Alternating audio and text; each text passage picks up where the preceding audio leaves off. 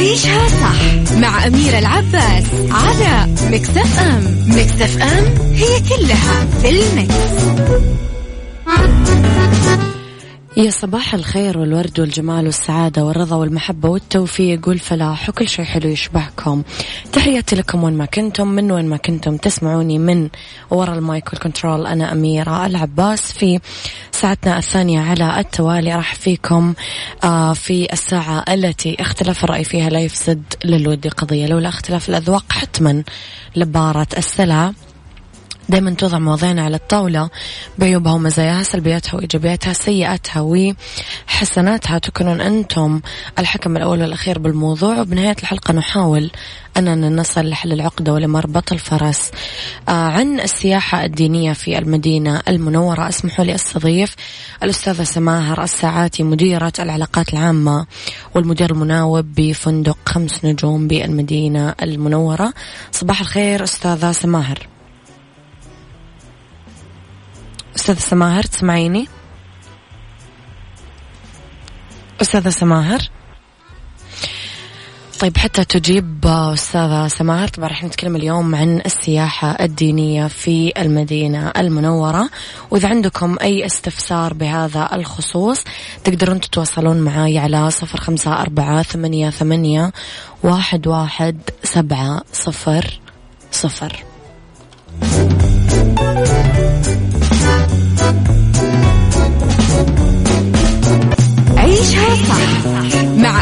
العباس على مكتف أم مكتف أم هي كلها في المكس. تحياتي لكم إذا مجددا أرحب هاتفيا بضيفتي سماهر الساعاتي صباحك خير أستاذة سماهر أستاذة سماهر تسمعيني؟ أستاذة سماهر حضرتك على الهواء تسمعيني؟ أوكي في مشكلة. أعتقد في الاتصال عند أستاذة سماهر ما أعرف إيش مشكلة الشبكة. آه تحياتي يا يحيى زين يسعد لي صباحك بكل الخير. لو حابين طبعا دايما تصبحون علينا تقدرون تصبحون علينا على صفر خمسة أربعة ثمانية, ثمانية واحد, واحد سبعة صفر صفر. أما إذا تدورون على تمويل شخصي ما لكم إلا شركة النايفات للتمويل واللي تقدرون من خلالهم تاخذون تمويل نقدي وفوري أو تمويل شخصي للأفراد بدون تحويل راتب وبدون كفيل شخصي. عندهم برامج خاصة بتمويل المنشآت والشركات الصغيرة والمتوسطة. اتصلوا على تسعة اثنين صفرين ثلاثة ثلاثة ستة ستة ستة. ألو؟ ألو؟ أستاذة سماهر يسعد صباحك. أهلا وسهلا صباحكم. نرحب فيك أكيد على إذاعة مكسف أم. آه، أستاذة سماهر حضرتك مديرة العلاقات العامة والمدير المناوب بفندق خمس نجوم بالمدينة المنورة. خلينا نتعرف أستاذة سماهر على أهم الأماكن بالمدينة المنورة واللي من خلالها نقدر ننوع برحلتنا ما بين ديني ترفيهي تاريخي؟ طبعا طبعا في بداية المدينة غنية بتراثها القديم والجديد، المدينة تختلف عن مكة، هي تدمج بين السياحة الدينية وبالترفيه وفيها جميع الآثار الخاصة بالسيرة النبوية. عن الرسول عليه الصلاة والسلام ويوجد بها آثار تاريخية كثيرة ومساجد وحدائق عامة. طبعا كثير من الأماكن اللي المفروض إنه أي أحد يجي المدينة يزورها لأنها أماكن غنية بالتاريخ زي المسجد النبوي الشريف طبعا أول حاجة. آه، زيارة الروضة الشريفة والصلاة على الرسول عليه الصلاة والسلام زيارة بقيع الغرقد اللي فيه دفن الصحابة وفي مسجد قبة كمان اللي فيه ركعتين في مسجد قبة تساوي عمرة تامة تامة تامة. طبعا في مسجد القبلتين والسبع مساجد في زيارة جبل أحد وسيدنا حمزة. وفي شيء مهم جدا كثير من الناس يحبوا يجوا يزوروه عندنا اللي هو مطبعة القرآن الكريم. آه، مطبعة الملك فهد للقرآن الكريم. وفي محطة سكة الحديد وغيرها من الآثار القديمة. وفي طبعا بالتطور اللي بيصير في المدينة الآن بيفتحوا حدائق عامة وفي معارض الفنون. آه في غير الممشى اللي بيعملوه للناس وأشياء كثيرة من هذا النوع. نعم لو نتعرف آه، آه، أستاذة سماهر على أبرز المعالم التراثية والتاريخية بالمدينة واللي نقدر نزورها مثلا من خلال جولة منظمة حضرتك ذكرتي بعضها؟ أي صحيح. في عندنا كمان في المدينة عملوا حاجة مرة حلوة اسمه الباص السياحي،. الباص السياحي هذا موجود عند عند الحرم بالضبط، ياخذ لفة بالناس على جميع المناطق السياحية في في المدينة، جبل الرماة، سيدنا حمزة، شهداء. أحد، آه في عدة لغات كذا لغة مش بس العربية والإنجليزية في جميع اللغات يقدروا يسم يحطوا ال- السماعات ويسمعوا الشرح عن هذه الأماكن بالتفصيل. مم. طيب. وغير الأشياء اللي ذكرناها طبعا في البداية. طيب أستاذ سماح ودنا ندخل أكثر في حياتك أنت شخصيا. لو نتعرف على قصتك كيف وصلت لهذه الوظيفة؟ منصبك الحالي تحديدا. حضرتك مديره علاقات عامة وأيضا مدير مناوب بأحد أشهر فنادق المدينة المنورة اللي تتصنف بخمس نجوم. متى وكيف بدأت القصة؟ تقريبا أنا بدأت كموظفة استقبال في آخر سنة لي في الجامعة. أنا تخرج فنون جميلة. مم. فجيت اشتغلت في الاستقبال وكان طبعا بعيد بعد تام عن ال- عن تخصصي في الجامعة بس حبيت شغلي هنا في ال- في الفنادق وكيف إنه إحنا بنحاول نخدم حجاج بيت الله وبنسعدهم وبنسمع آرائهم وبنحاول إنه إحنا دائما نطور من المدينة وندي صورة انطباعية جيدة عنها. آه، فاشتغلت هنا في الاستقبال وحبيت شغل الفنادق زي ما قلت. وصرت أبحث عن ذا الموضوع وأطور من نفسي وكان عندي طموح جدا إني أوصل لمنصب على الأقل تعرف العمر الصغير زي كده. صحيح. واشتغلت وصلت بفضل الله وأحب أنتهز هذه الفرصة طبعا لتقدير يعني أنا أقدم شكري وامتناني العظيم لمعلمي وعرابي السيد عادل عبد الحي على دعمه وثقته وإيمانه بي ودائما كان يعطيني الفرصة ويقدم لي الدعم والتحفيز والتقدير. وأيضا يعني هذا التقدير اللي كان يقدمه لي هو كان يحثني على تقديم إني أنا أقدم المزيد والأفضل. وهو على الفكرة يعني من أوائل الداعمين لعمل المرأة في مجال السياحة مم. يعني كان دائما يشوف إنه المرأة آه، جدا مهم عملها وجدا qualified أكثر من أي أكثر من أي أحد ملتزمة في عملها وطبعا في غيره مثلا زي الاستاذ مروان حفظي وعلي نافع وعياد حافظ كانوا دائما دعم لي وساعدوني كثير على تطوير مهاراتي العلمية وآمنوا بموهبتي اني أنا أستحق إني آخذ بوزيشن في عمل صغير. طيب أستاذة سماح كمان يهمنا نسأل آه، ال- المواقف لو نتطرق لها شوي اللي واجهتيها مع الحجاج الزوار بالمدينة كيف كانت تجاربهم مع الخدمات المقدمة التسهيلات اللي استفادوا منها خلال رحلتهم؟ هم جدا سعيدين بالتطور اللي بيصير في المدينة في السنوات الأخيرة جدا سعيدين كيف التنظيم في الحرم يعني أنت ما تشوفي كيف كمية الناس ما شاء الله تبارك الله اللي بيزوروا المسجد النبوي فكيف إنه الحكومة موفرت لهم كل حاجة من موية زمزم من تعقيم من تنظيف خصوصا في أزمة كورونا. وكان جدا صعب إنه إحنا نستقبل أعداد كبيرة يعني يستقبلوها في الحرم لكن لو تشوفي التنظيم والتعقيم اللي موجود في الحرم تحس إنه فعلا الزوار كثير يشكروا بصراحة يعني في الخادم الحرمين الشريفين الملك سلمان ولي العهد على كل التسهيلات سواء في المطار سواء في استقبالهم في المطار. آه لما بيروحوا الحرم يشوفوا الترحيب فيهم وبيشوفوا التنظيم كيف على قد الأعداد المهولة اللي كانت بتكون قبل الجائحة. مم. كيف بيكون تنظيم في كل حاجة. حتى وزارة السياحة عندنا هنا ما شاء الله تبارك الله جدا منتبهة لأدق التفاصيل. من فترة لفترة دائما تلاقيهم يجي يفتشوا على كل الفنادق من خمس نجوم لنجمة. لأدق التفاصيل بيفتشوا عليها عشان يبغوا راحة راحة الحجاج في النظافة في الأكل في الخدمة في مستوى تقديم الخدمة في كل حاجة. طيب أم، أستاذة سماهر جهود وزارة السياحة ما تخفى على أحد؟ كل الناس مؤخرا قاعدة تتكلم قديش أحدثوا فروق وقديش فعلا عملوا تغييرات جذرية وحلوة. لو تكلمينا شوي حول عمل وزارة السياحة وخططها التنظيمية والسياحية. هم دحين بي يعني بيشتغلوا على تطوير فنادق الخمس نجوم. يعني حتى. الاشتراطات اتغيرت تماما. زمان كانت اشتراطات بسيطة عشان تكوني أنت فندق خمس نجوم. دحين زادوا الاشتراطات زادوا ال- الخدمات المقدمة. آه بيكون في تشيك على مدار السنة. ما بيدوا تصاريح لأي أحد إلا لما يتأكدوا إنه خدمته فعلا خمس نجوم ويستاهل ال- الخمس الخمس نجوم اللي هو ياخذها. بيحاولوا يط- يطوروا حتى في خدمة آه، الكوادر السعودية. يعني بيحاولوا إنه يكون في آه، عمالة سعودية مميزة تقدر تستقبل الناس وتقدر آه، تتحمل ضغوطات الحج والعمرة طيب أستاذة سماهر نبغى نتطرق شوية كمان لحياتك مرة أخرى. أصدرتي كتاب اسمه أحببتك كثيرا حتى خيل لي أني سرقت مشاعر الأرض أهل الأرض جميعا. وبصدد حضرتك إخراج الكتاب الثاني. فكلمين عن هذه التجربة. آه أنا بدأت كتابة تقريبا من عمر 12 سنة. نعم. آه يعني كانت بدايتها شيء مضحك يعني إنه شفت آه كنت أقرأ كتب فشفت آه أشعار مكتوبة بقافية فعجبتني الفكرة إني أنا أكتب شعر بقافية مم. فتحديت نفسي إني أنا ممكن أقدر أكتب زي ده اللي مكتوب. مم. وفعلا بدأت معايا الهواية و- وأمانة هو مش أشياء واقعية بعيشها أكثر ما إنه أنا أتخيل الموقف. وأتخيل ال- ال- اللحظة اللي موجودة أو إذا شفت مسلسل إذا إذا مريت موقف على ذا الأساس أنا بكتب أشعاري. ومن تجارب ناس حواليني كمان. طب إيش قصة العنوان أستاذة سماهر؟ عن إيش يتكلم الكتاب؟ أحببتك كثيرا. ال- الكتاب بيتكلم عن مشاعر حب مختلفة. يعني هو أغلبيته عن تق- تقريبا عن الحب. في مشاعر فراق في مشاعر خيانة في مشاعر حب. الله يبعد عننا كل المشاعر. السيئة. فهو يتكلم عن هذه المواضيع تقريبا أشعار باللغة الحجازية باللغة النجدية باللغة العربية الفصحى. هذا هو كتابي تقريبا أنا ألفت تقريبا من ثلاث سنين خرجته. انت نورتي حلقتنا اليوم أستاذة سماهر. إحنا سعيدين جدا باستضافتك وأكيد لنا إن شاء الله استضافات قادمة على قدام بإذن الله. شكرا لكم على فرصتكم. الله يعطيكم العافية. تحياتي لك أشكرك. بالدنيا صحتك برعاية مجموعة أندلسية العربية للخدمات الطبية على ميكس إف أم.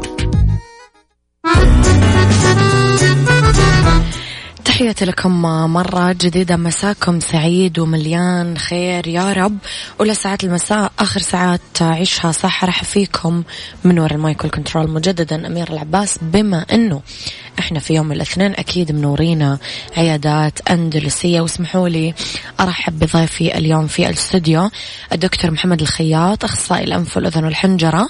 راح نتكلم أنا ودكتور محمد عن طنين الأذن والصداع المزمن بسبب الجيوب الأنفية. يسعد مساك يا دكتور. أهلا وسهلا بك. نرحب فيك في استديوهاتنا اليوم. أهلا وسهلا. دكتور طنين الأذن حاجة جدا مزعجة. يعني تخلينا ما نحس يمكن بالتوازن. ننزعج ما نعرف نتكلم مع أحد. آه، نبدأ حتى نعصب وأعصابنا كذا تخرب. فإيش اللي يسبب هذا الطنين؟ نتكلم في البداية عن مسبباته يا دكتور. هو الطنين مبدئيا هو الصوت المزعج اللي بنسمعه داخل الأذن. مم. له أسباب كتيرة سواء بتنشأ داخل الأذن أو خارج الأذن نعم الأسباب اللي داخل الأذن أي حاجة تمنع الصوت إن يوصل بشكل واضح الناتج اللي غالبا بينتج عنه طنين في الأذن مم. بداية من الشمع اللي موجود في قناة الأذن الخارجية التهابات الأذن الوسطى بأنواعها المختلفة أو التهابات المزمنة في الأذن الوسطى مم. أو ضعف العصب السمعي نفسه مم. دي الأسباب الشهيرة اللي إحنا بنقابلها كتير في العيادة نعم الأسباب التانية اللي ممكن نقابلها خارج الأذن زي اختلاف الضغط الدم مثلا ساعات يزيد أو ساعات يقل أحيانا يسبب الطنين أو فقر الدم الحاجة المشهورة الأنيميا. أحيانا كتير بيجي معاها طنين في الأذنين بنشوفه بشكل واضح كتير. يعني إذا أنا حسيت بطنين غالبا حيكون سببها واحد من الأشياء اللي ذكرتها حضرتك. آه الغالب بيبقى حاجة من الأسباب دي المشهورة. في أسباب تانية طبعا بس ده الأغلب اللي بنشوفه بنسبة كبيرة جدا في العيادة. طيب إذا أنا رحت يا دكتور لطبيب أنف وأذن وحنجرة وشكيت له من هذا الموضوع إيش الاختبارات اللازمة للتشخيص عشان أعرف فعلا إيش مشكلتي بالضبط مبدئيا العيان لما بيجي لنا العيادة بنعمل فحص أولي نحاول نستثني الحاجات اللي إحنا قلنا عليها نفحص قناة الأذن الخارجية مم. والاذن الوسطى نتأكد إن ما عندناش التهابات واضحة مم. أحيانا بنحتاج نعمل اختبار للعصب بتاع السمع عشان نتأكد إن ما فيهوش ضعف هو اللي مسبب الطنين وبصفة عامة بنعمل شيك اب بسيط سواء نقيس الضغط نطمن إن ضغطه كويس لعالي أو قليل ونعمل تحليل أنيميا. دي الحاجات الأساسية اللي بنعملها. دي الحاجات الأساسية. لو غالبا ما فيش حاجة فيهم موجودة يبقى غالبا بنسبة كبيرة ما فيش حاجة تقلقنا من الطنين اللي موجود حاجة عابرة تكون وتتعالج بسرعة. بتبقى سهلة بسيطة إن شاء الله. طيب آه، بالنسبة لمرحلة العلاج دكتور كيف تتم معالجة الطنين؟ معالجة الطنين بعد التشخيص لا إما هيطلع لنا سبب واضح في التشخيص بتاعنا مم. زي مثلا ولنفترض وجود شمع في قناة الأذن الخارجية هنعمل تنظيف للأذن مم. وجود التهابات في الأذن الوسطى نعالجها. ضعف في العصب بتاع السمع نتعامل معاه على حسب درجته سواء بسماعات طبية أو بغيره لو في حاجة تانية زي الأنيميا بنعرضه على أخصائي البطنة أو استشاري البطنة ناخد رأيه في الموضوع دوت نعالجها إزاي في اختلاف في الضغط برضه نعالجه على هذا الأساس على أساس التشخيص اللي نتج عندنا نحدد العلاج طريقته وأسلوبه إزاي إن شاء الله يعني بعد مرحلة التشخيص يتحدد العلاج المناسب. طبعا. طيب آه، دكتور هل لازم نقلق إذا حسينا بالطنين ولا هو موضوع غير مقلق؟ آه، إيش العلاقة بينها وبين الصداع اللي يجينا من الجيوب الأنفية؟ هو مبدئيا لو الطنين بعد ما شخصناه ووصلنا للسبب بتاعه ما فيش حاجة تقلقنا خالص إن شاء الله. مم. أحيانا كتيره مش قليلة ما بنلاقيش سبب واضح في الفحص بتاعنا ولا الاختبارات. طول ما ما عندناش سبب واضح والفحوصات بتاعنا غالبا كلها كويسة ما عندناش حاجة تقلقنا خالص. نعمل متابعة للطنين واختبار للعصب بتاع الأذن كل ست شهور أو كل سنة. نتأكد إن أمورنا كويسة ما عندناش أي مشاكل. طول ما المتابعة كويسة والفحوصات والاختبارات كويسة ما عندناش حاجة تقلقنا إن شاء الله. نعم. بالنسبة لارتباط الطنين بالصداع, بالصداع. أحيانا الصداع بيجي مع طنين ودي في حالات بنشوفها يعني أحيانا سواء مع أسباب معينة بنتشخص بناخد شوف الصداع سببه إيه وأحيانا بيبقى مرتبط بالطنين بس مش على طول بيبقى مرتبط بيه. نعم. أنا وياك طالعين بريك قصير ونرجع نكمل حوارنا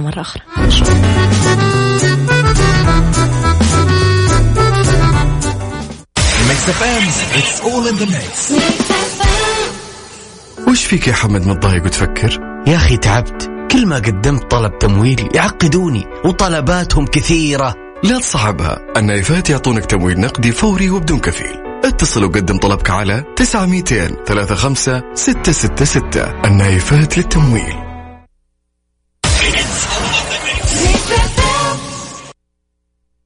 بالدنيا صحتك برعاية مجموعة أندلسية العربية للخدمات الطبية على ميكس أف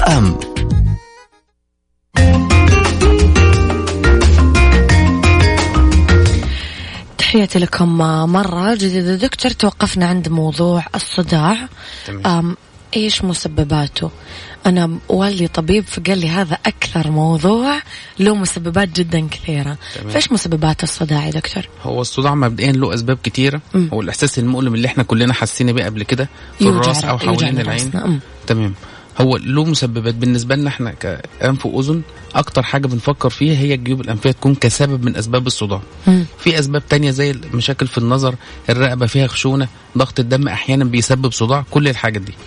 بالنسبة لنا إحنا كأنف وأذن بنهتم جدا هل الجيوب الأنفية هي اللي مسببة الصداع عند المريض ولا لا؟ نعم. ده السبب الأساسي بالنسبة لنا.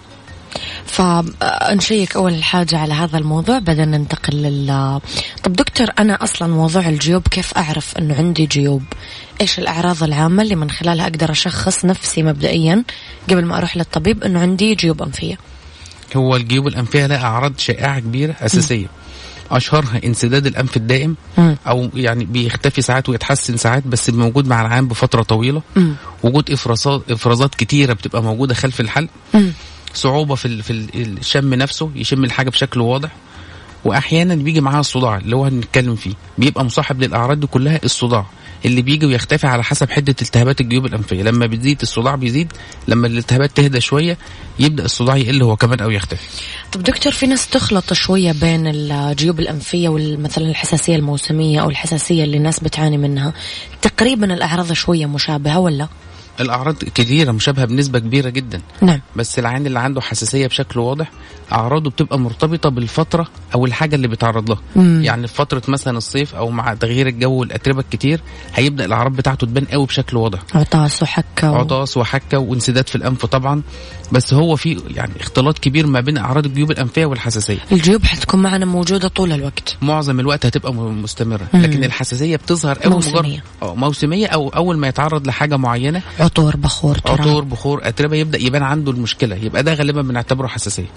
طيب أم دكتور كيف نشخص الصداع الناتج من الجيوب الأنفية ونتابعه بعد العلاج؟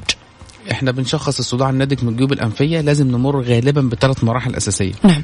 المرحلة الأولانية إن يكون العند عنده أعراض جيوب أنفية بشكل واضح. مم. اللي إحنا قلنا عليها زي انسداد الأنف أو الإفرازات خلف الحلق أو ال- ال- الصعوبه في النفس. تاني حاجة بنعمل فحص بالمنظار عادي في العيادة نتأكد هل في وجود التهابات أو صديد نازل من الجيوب الأنفية ده بيبان بشكل واضح. نعم.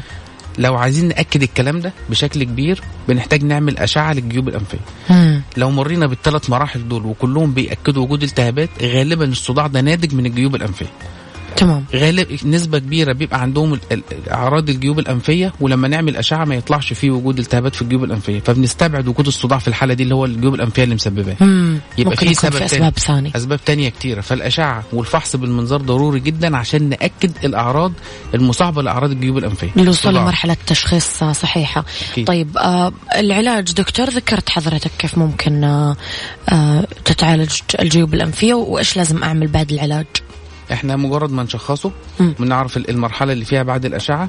في العلاج بينقسم لجزئين كبار لا إما علاج عن طريق الأدوية اللي هي المشهورة البخاخات بتاع الأنف ومضادات حيوية في بعض الأحيان على حسب الحالة اللي إحنا موجودين فيها.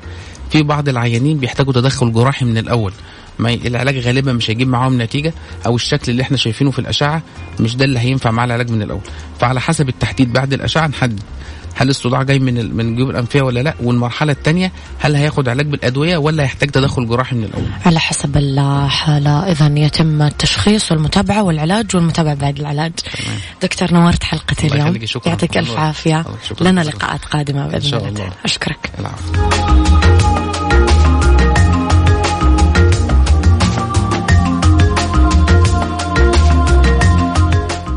أحزمة مع أمير العباس في عيشها صح على ميكس اف ام ميكس اف ام it's all in the mix.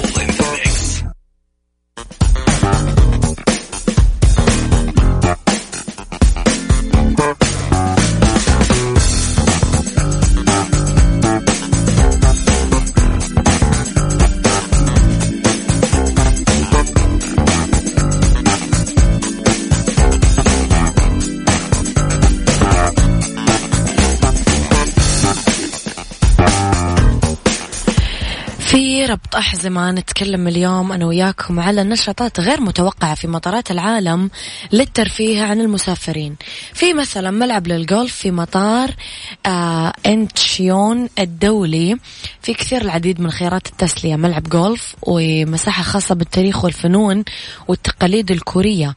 حصل المطار على جوائز كثيرة من بينها أفضل مطار ترانزيت في 2019 عيادة للأسنان في مطار ميونخ الدولي. يستقبل مطار ميونخ كثير مسافرين يتوقفون فيه لفترات طويلة وبهالإطار ممكن يقضي المرء وقته في إجراء فحوصات الأسنان بعيادات خاصة مجهزة لذلك أو الاسترخاء في المنتجع الصحي بفندق المطار اللي يقع مباشرة بجوار مباني الركاب. في مطار هونغ كونغ في سينما آي ماكس اللي تتميز بشاشة عملاقة ويخليها واحدة من أكبر شاشات السينما الموجودة في هونغ كونغ. آه في جولف كمان. تقدر تلعب لموعد رحلتك. في مطار أمستردام آه آه آه إذا جاك توتر أو ضغط نفسي يوفر لك مطار أمستردام منتجع صحي يقدم خدمات التدليك آه بما في ذلك التدليك المائي. فتتحسن صحتك النفسية والجسدية. شكرا.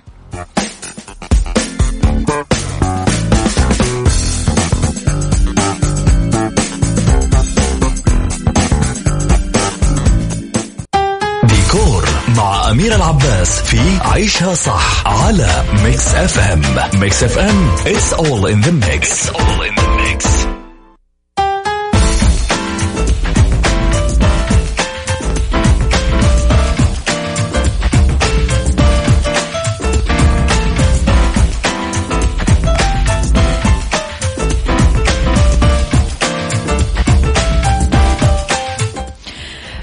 ديكور نقضي ساعات طويلة وأيام متواصلة بالبيت. آه، حجر صحي وقائي من كورونا فيروس آه، طاقة إيجابية لدواخل المسكن طرد آه، آه، الطاقة السلبية من المكان وفي طرق عدة نعملها في الديكور الداخلي. تساعدنا.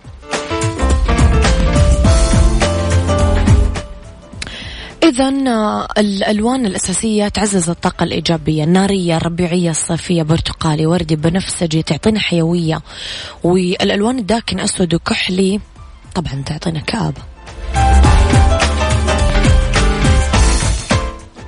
بالإضافة إلى الإضاءة القوية تعطينا أجواء مفعمة بالطاقة والحيوية. ضوء يعكس نموذج عن الحركة والحياة بغض النظر إذا كانت الإضاءة قمرية أو شمسية.